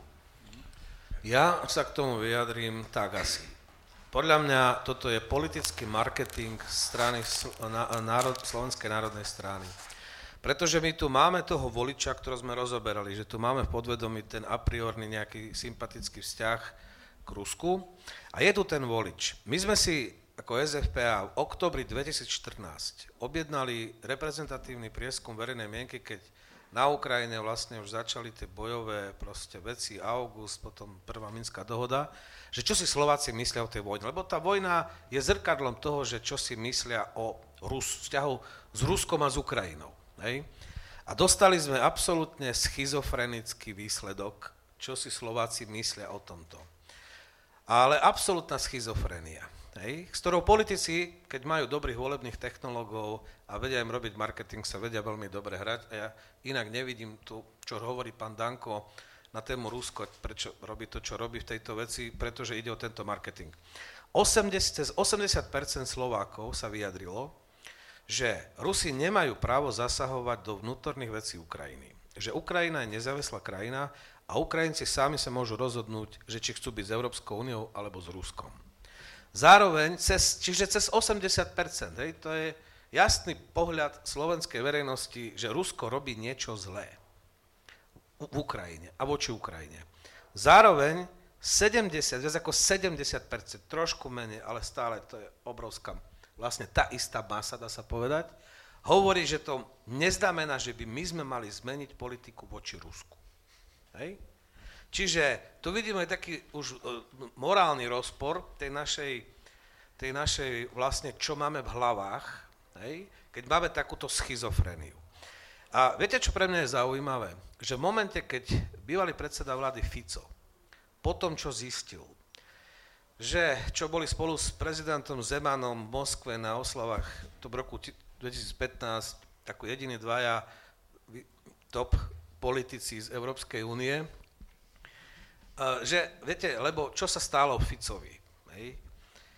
On, my sme spustili revers plynu pre Ukrajinu. V zime 2014-2015 to bola reálna pomoc Ukrajine, pretože jednoducho Rusi v júni v 14. stopli úplne plyn a vzhľadom na tie proste potreby, ktoré Ukrajina mala, keby sme nespustili ten revers, mali by obrovské problémy s tou zimou 14-15. My sme to urobili a predseda vlády mal ten pocit, že my sme vlastne pomohli Ukrajine vo vojne s Rusom. Rus akože proste zautočil a dostali sme sa vlastne do konfliktu. Potom, keď si zoberete jeho aktivity následne, v 15. roku to bolo doslova obdobie žehlenia. On bol na tých oslavách tej druhej svetovej vojny. On potom v auguste bol znovu v Moskve na oficiálnej návšteve a to, čo vyhlasoval, to až priviedlo prezidenta Porošenka, že mu volal do Moskvy, že myslí vážne to, čo rozpráva akože v Moskve aj verejne. Ale odrazu sa všetko zmenilo v septembri 2015. Ja ho chápem. Ja ho chápem, pokiaľ on obhajoval, teda vedel, že sme urobili, sme sa pridali kvázi na stranu Ukrajiny, hej, reálne, a zároveň potom potreboval to nejak vyžehliť. Žehlil to skutočne veľmi usilovne, až do septembra 2015, keď bolo jasné, že Nord Stream 2 bude a že Rusi kašľú na naše záujmy. Že zlyhal. Vtedy od roku, a čo je zaujímavé, v tom istom období, oktober 2015, začína predseda Národnej rady hovoriť o Rusku. Dovtedy pán Danko mlčal. Keď niekto sa vyjadroval o sankciách voči Rusku, že teda Brusel ich podpisoval, doma, pri, doma prišiel, povedal, že však ako, my sme proti, to netreba. To je presne opakovanie tej schizofrenickej logiky, čo, si, čo ľudia chcú počuť. Hej?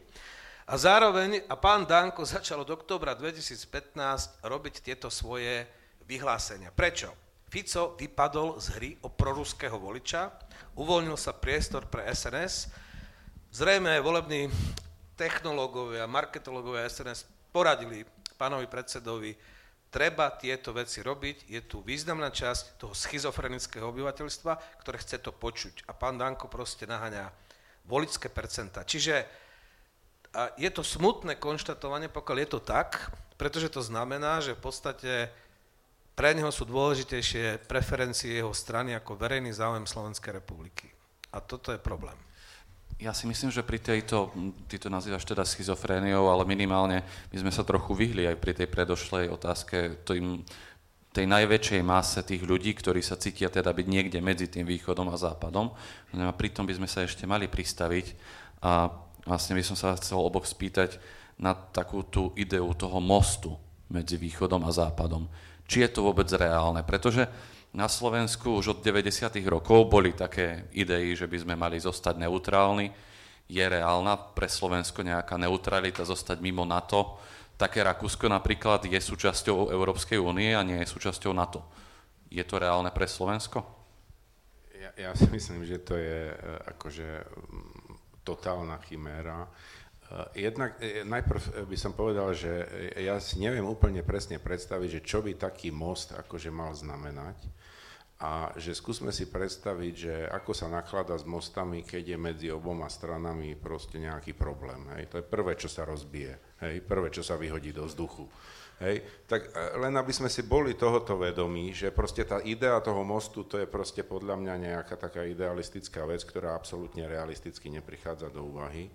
Čo sa týka, e, čo sa týka neutrality, tak e, možno by bolo dobre, keby, si, keby sme si uvedomili, že ako vlastne vznikali neutrálne štáty. Neutrálne štáty nie sú úplne neutrálne len svojim vlastným rozhodnutím, ale aj tým, ako ich vnímajú tie štáty, čo sú okolo nich. A toto je akože veľ, veľmi podstatné. Pokiaľ vy ste štát, ktorý je v sfére záujmu nejakej jednej z tých strán, ktorá chce teda tu natiahnuť tú svoju ruku na toto územie, alebo v sfére iného, to je jedno, tak je veľmi ťažké akože sa rozhodnúť, že my budeme neutrálni. Hej? Lebo proste keď tu máte veľkého suseda, ktorý proste príde a, a, a to vaše územie si akože použije, tak môžete vy vykrikovať, že, že, že chcete byť neutrálni. Čiže toto to sú také veci, ktoré majú nejaké historické podmienky, aby vôbec štát akože mohol byť neutrálny.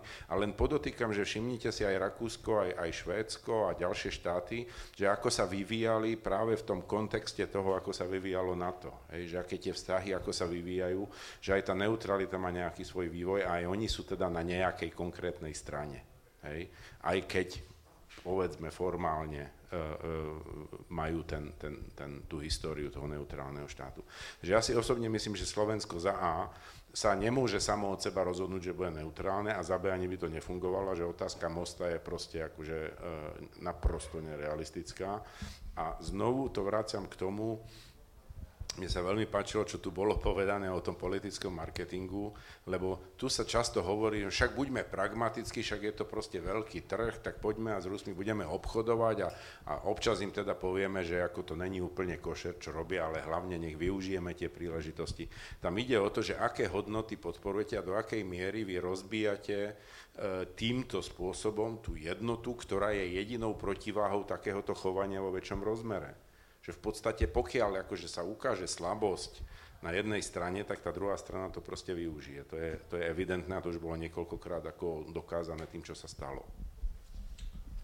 Možno len pár vied k tomuto, lebo... Skús krátko, lebo máme ešte dve otázky a chcel by som ich zobrať.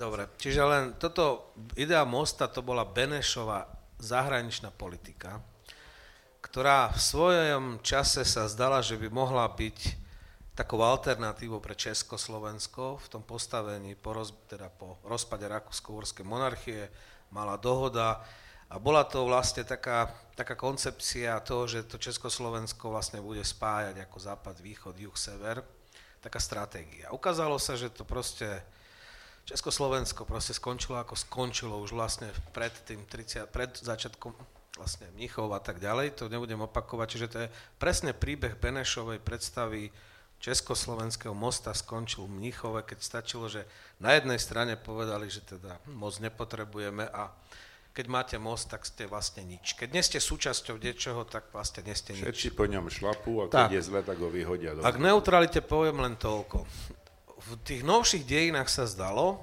že by Ukrajina mohla byť neutrálnou krajinou, lebo sa zdalo v roku 94, že by mohla dostať garancie bezpečnostné, a ich aj dostala, Ruska, Spojených štátov americké, Veľkej Británie.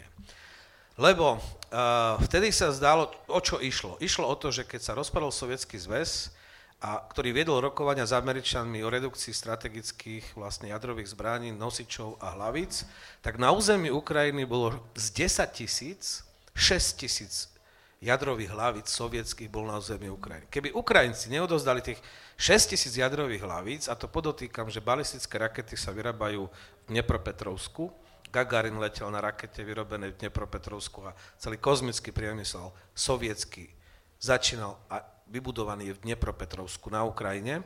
Čiže oni kľudne si vedeli vyrábať rakety, keby mali 6 jadrových hlavic, chcel by som vidieť tú krajinu, ktorá by chcela niečo začať teda s tou Ukrajinou. Američania a, so- a Rusi ich presvedčili, bol podpísaný Lisabonský protokol k zmluve STAR 2, že Ukrajinci tie jadrové hlavice odovzdajú Rusku. A Rusko bude ten nástupca po Sovietskom zväze, ktorý bude viesť rokovania so Spojenými štátmi o ďalšej redukcii. A následne na to bol podpi- bolo podpísané budapešťanské memorandum v roku 1994, ktoré má niekoľko článkov, môžete si to kľudne stiahnuť na Google, akože nie, nie je problém si to pozrieť, kde sa Rusko, Spojené štáty americké, Veľká Británia zaviazali, že budú garantovať národnú bezpečnosť Ukrajiny a územnú integritu Ukrajiny. A zároveň bolo očakávané, že teda Ukrajina sa nebude snažiť vstupovať do žiadnych vojenských blokov a nebude hľadať iné riešenia bezpečnosti a že vlastne zostane ako nezúčastnená, neutrálna. No a vidíte, ako to dopadlo. Znovu, a to je čerstvý prípad, ja nerozumiem ľuďom, ktorí chcú pre Slovensko dobrodružstvo, ktorí sa nedokážu pochop- poučiť z minulosti, aj úplne nedávnej minulosti a stále ťahajú túto krajinu do nebezpečného dobrodružstva, ktoré dopadne tak, ako to, inak to dopadnúť nemôže, len ako to dopadlo už v minulosti niekoľkokrát. Tomu fakt nerozumiem. Zoberme tú otázku toho pána, ktorý sa hlásil už predtým. Nech sa páči. Dobrý večer, Igor. Kedy sa poučíme z minulosti, a už to tu tak bolo aj naznačované, teraz konkrétne, v čom pochybilo cárske Rusko prvej svetovej vojne. V čom pochybil zväz sovietských socialistických republik v druhej svetovej vojne. Prečo stále vytvárame nejakého nepriateľa a jednoducho, ak si ho aj vytvárame, prečo ho stále jednoducho do toho povedomia ľudí takto vnášame. Je naozaj Rusko toho času nepriateľ Európskej únie? Rusko ekonomicky má uzavretú ekonomiku. Európa a Rusko sú vzájomne previazané ekonomicky, či už cez tie energie, ktoré tu boli povedané. Čiže tá otázka znie, dokedy si budeme vytvárať nepriateľa, ktorý vlastne nemusí byť nepriateľom. Ďakujem. Tak skúsme. Myslím, že okolo toho sme sa viac menej točili celú diskusiu, tak možno také záverečné slova skoro. No toto je problém, toto je na veľmi akože dlhú odpoveď, ale ja poviem veľmi stručne len svoju skúsenosť, lebo e, pre mňa je dosť ilustratívna. Tom období až do roku 2007 e, bola veľká snaha o priblíženie a o partnerstvo medzi Európskou úniou a Ruskom.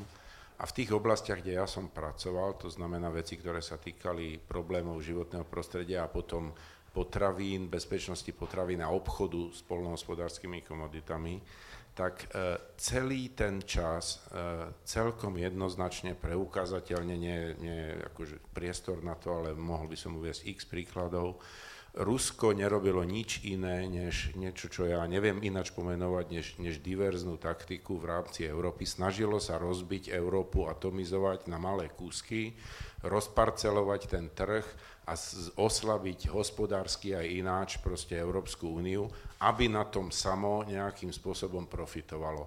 Toto proste pre mňa nie je prejav solidného ani partnera, ani priateľa, proste to Rusko sa chovalo takýmto spôsobom a jediný spôsob, ktorý fungoval v tej dobe, keď sa ešte jednalo, lebo od toho roku 2007, pardon, to, to je neskôr, proste od tých sankcií, ktoré sa rozšírili na tie potraviny neskôr, tak prestali v podstate vyjednávania. Jediné, čo fungovalo, bolo úplne rovnako tvrdé, tvrdé postupy zo strany Európskej únie, ktoré potom nejakým spôsobom nastavia tu ten dialog. Ja som bol na troch diskusiách Európska únia versus Rusko, kde bol Putin a kde bol teda predseda komisie a ja by som prial len ľuďom, ktorí kladú takéto otázky, aby videli tie jedna nejakým spôsobom jedná Putin so svojím partnerom, na to vrcholnom stretnutí s Európskou úniou a akým spôsobom jedná Európska únia s Putinom. Ja proste na to nemám lepšiu odpoveď. V podstate to nepriateľské chovanie si nevymýšľame my, ale to proste prichádza z, z tej strany toho partnera a vyžaduje nejakú odpoveď, lebo keď neodpoviete, tak ste v, úlo, v úlohe toho slabocha, ktorý si nechá rozbiť vlastný štát alebo vlastnú entitu len preto, že nechce vyrábať nepriateľa. To sa proste nedá. Saša, na teba by som to možno trošku ešte doplnil, lebo je to teda otázka na to, že či si nevytvárame sami z toho Ruska nepriateľa. Ty si pri tej Ukrajine povedal takú vec, že, že vlastne tam bol potom 94. predpoklad, že tá Ukrajina nebude vstupovať do žiadnych nejakých vojenských alebo neviem akých obranných blokov. Nespôsobili sme si to tú celú animozitu s Ruskom vlastne sami tým, že sme sa snažili Ukrajinu vtiahnuť do nejakých blokov, či už Európskej únie alebo NATO? Ja poviem takto, vlastne odpovede na tú otázku, potom na tvoju. Všetci nadávame na Mníchov 38. Zradili nás Francúzi, Briti nás zradili, predali nás Nemcovi, Hitlerovi. Hej? Čiže nadávame na Mníchov 38, lebo sa nás týka a memorandum z Budapešti sa raz netýka? Stal sa rovnaký mníchov, keď vlastne Rusi zradili Ukrajincov. Nie, že zradili, okupovali územie, oni anektovali. Anexia Krymu je prvá anexia od konca druhej svetovej vojny. Každý, ktorý má trošku, ako je toto priateľský akt, ktorý by sme mali vítať akože s kyticou rúží, alebo rozmýšľať o tom, že čo tí Rusi robia, prečo sa správajú agresívne Prečo podporujú separatistov a vojnu na území Ukrajiny? No, ešte tam je Gruzínsko. Ale to, to, to len, čiže hovorím, ako to není, ako diví ma trošku tá otázka, keď vy hovoríte, viete, že proste Rusi urobia to, čo urobia voči Ukrajine a potom vy toto považujete za priateľské akty, ktoré robia susednému slovanskému národu. A nám to má byť ľahostajné, keď už sme konzistentní v tom, že neuznávame Kosovo, dovtedy, dokiaľ Srby s tým nebudú súhlasiť, že Kosovo je nezávislé, tak my to, ne, to ne, s tým nebudeme súhlasiť ani my, no tak takisto musíme mať pozíciu, že dokiaľ Ukrajinci nebudú súhlasiť s tým, že Krym je súčasť Ruska, tak jednoducho proste nemôžeme to akceptovať ako akt priateľstva. Aj bohužiaľ, čiže to, sú, to máte konkrétne prípady, prvýkrát, keď krajina porušuje základné dohody, na ktorých tu stojí medzinárodný systém, od konca studenej vojny. A sú to nepriateľské akty. No a keď to budete ignorovať, tak potom si nezaslúžime nič iné ako ďalší mníchov alebo ďalšiu tragédiu. Hej. Takže nie celkom rozumiem tejto vlastne vašej otázke po tej vojne, ktorá tam vlastne na Ukrajine beží a stále beží v podstate už niekoľko rokov. A čo sa týka Ukrajiny, ja zacitujem len toho, už som párkrát citoval, vodcu krymských Tatárov Džemileva. Čo sa stalo na Ukrajine, ten citát som si vycapil na nástenku v kancelárii, pretože veľa hovorí o tom, čo sa tam na tej Ukrajine stalo. Džemilev hovorí, že iba Ukrajina je krajina, v ktorej je možné to, že banderovci ochraňujú synagógy, Židia formujú dobrovoľnícke bojové oddiely a Rusi sa stávajú ukrajinskými nacionalistami. A to je vlastne to, k čomu priviedla, priviedla vlastne vojna Ruska proti Ukrajine a poviem to takto, možno získali Krym, ale stratili Ukrajinu. Stratili Ukrajinu. A Primakov a ďalší politici rusky sa musia v hrobe obracať, keď pozorujú vlastne, k akým výsledkom doviedla Rusko Putinová politika zahraničná. Lebo Putin povedal, že najväčšou katastrofou 20. storočia je rozpad Sovjetského zväzu. A on ho teraz dokončil. Lebo východná Ukrajina bola srdce Sovietskeho zväzu.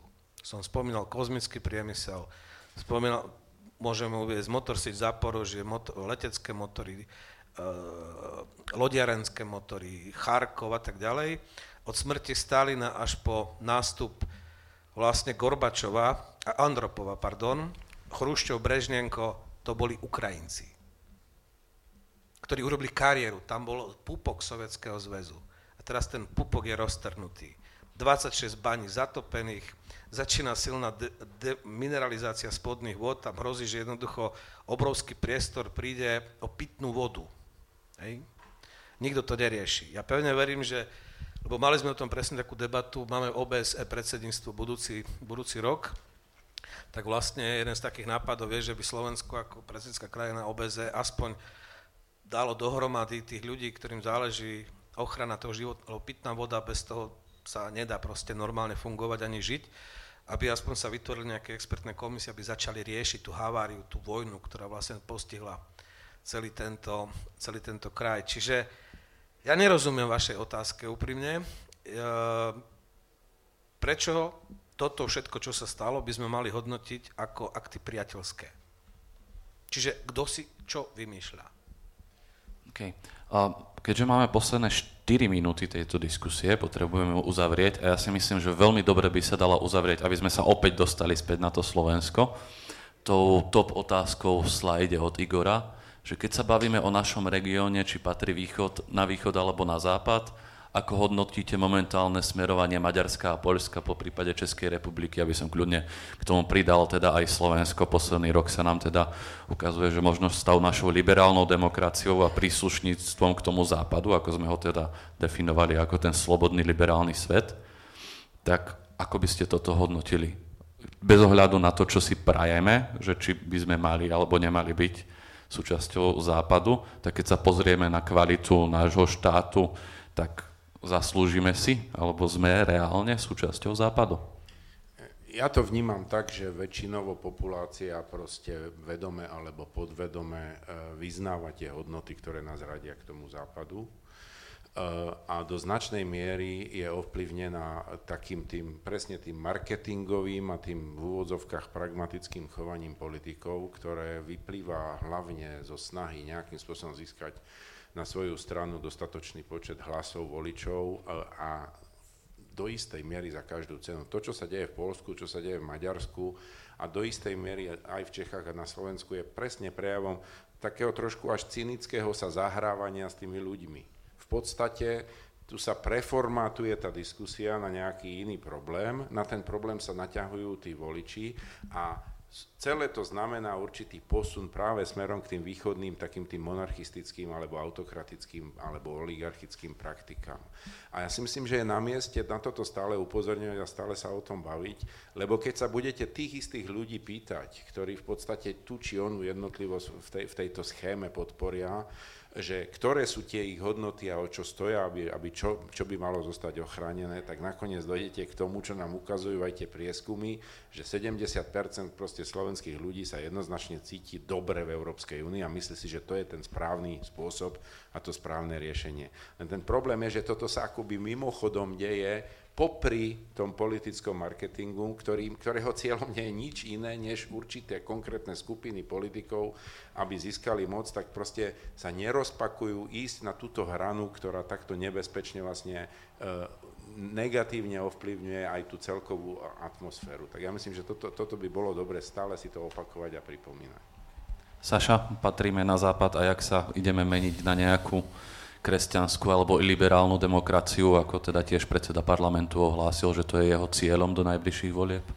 No je to dosť nebezpečné vyhlásenie a osobne si myslím, že ani nie tak Polsko, lebo Polsku existuje dosť silná opozícia, Polsko je stále pluralitnou krajinou. Trošku dramatickejšia situácia vyzerá v Maďarsku, kde vládne jedna strana, ktorá vlastne rieši už všetko. Hej, to je tá situácia, ktorej sme sa chceli zbaviť a zbavili sme sa máme tu pluralitný systém, čiže ja nechcem, opakujem, čo som povedal na začiatku, ja nechcem žiť v štáte, kde bude vládnuť jedna strana a tá bude vedieť, čo je dobre pre mňa. A ja sa nebudem môcť rozhodnúť, čo je dobre pre mňa sám, ale jednoducho mi nastavia podmienky, budeš môcť pracovať v verejnej správe, keď budeš v našej strane. Alebo tvoje deti môžu ísť na školu, keď budeš dobrý. Toto nechcem už zažiť, som to zažil časoch perestrojky, sa spomínal v tom Kieve, to bolo trošku iné, než u nás ešte Jakešov režim, 80. roky. Ale, čiže toto, toto sledujem s veľkými obavami, ale to je jedna vec. Na strane druhej sú to susedia. A susedov nevymeníš. Hej, ty môžeš, keď sa v rodine pohádate, môžete sa odsťahovať na iné miesto a žiť v inom byte, dome, ale krajinu neodsťahujete a jednoducho nás s Maďarskom a s Polskom, bez ohľadu na to, je to vlastne ich záležitosť, je to proste o tom, že čo tá väčšina Maďarov, väčšina Poliakov bude chcieť, keď sa budú chcieť vrátiť znovu do totalitného režimu, do nejakého do, do, auto, proste autoritatívneho režimu, bude to rozhodnutie Maďarov a Poliakov, my len s poľutovaním budeme môcť zobrať toto na vedomie. A zároveň jednoducho my ich potrebujeme, sú to naši susedia, my potrebujeme mať konštruktívne vzťahy, konštruktívnu agendu. Ten Vyšegrad nech je aký je, proste potrebujeme držať pohromade, pretože v mnohých veciach je užitočný a prospešný a stabilizuje región. Pozrite sa, čo sa deje v maďarsko-ukrajinských vzťahoch. Hej. Maďarsko-ukrajinských vzťahoch, školský zákon, konflikty, ktoré tam vlastne v poslednom období vlastne nazrievajú. My sme našli modus vzťahov s Maďarskom, konštruktívnu agendu, ktorá stabilizuje Slovenskú republiku. My sa to musíme držať za každú cenu, lebo to je slovenský záujem. To, aký budú mať Maďari režim, o tom budú rozhodovať Maďari. Hej, my s tým neurobíme nič. Ale je to náš sused a my musíme proste do posledného dýchu brániť tú konštruktívnu agendu, ktorú s nimi máme, aby nedaj Bože sa nestalo to, že budú tuto nacionalisti, tam budú nacionalisti a budeme mať oheň na streche za chvíľu. Ďakujem. No a mne na záver nezostáva nič iné, iba, iba ďakovačky, takže dovolte mi, aby som teda na záver poďakoval predovšetkým kolegom a kolegyňam tak zo zastúpenia Európskej komisie na Slovensku, ako aj zo Slovenskej spoločnosti pre zahraničnú politiku, aj nášmu partnerovi nadácii Hanza Zajdla a mediálnym partnerom, ktorými sú Euraktiv, SME a Radio FM ale predovšetkým by som chcel poďakovať vám všetkým, že ste prišli dnes tu za nami do tabačky. Verím, že sa vidíme na budúce. Verím, že sa vidíme na budúce aj s vami, ktorí ste nás pozerali online. A teraz by som vás na záver chcel poprosiť, aby ste mi pomohli poďakovať našim dnešným hostom, pánovi Aleksandrovi Dulebovi a pánovi Ladislavovi Mikovi. Pekný večer.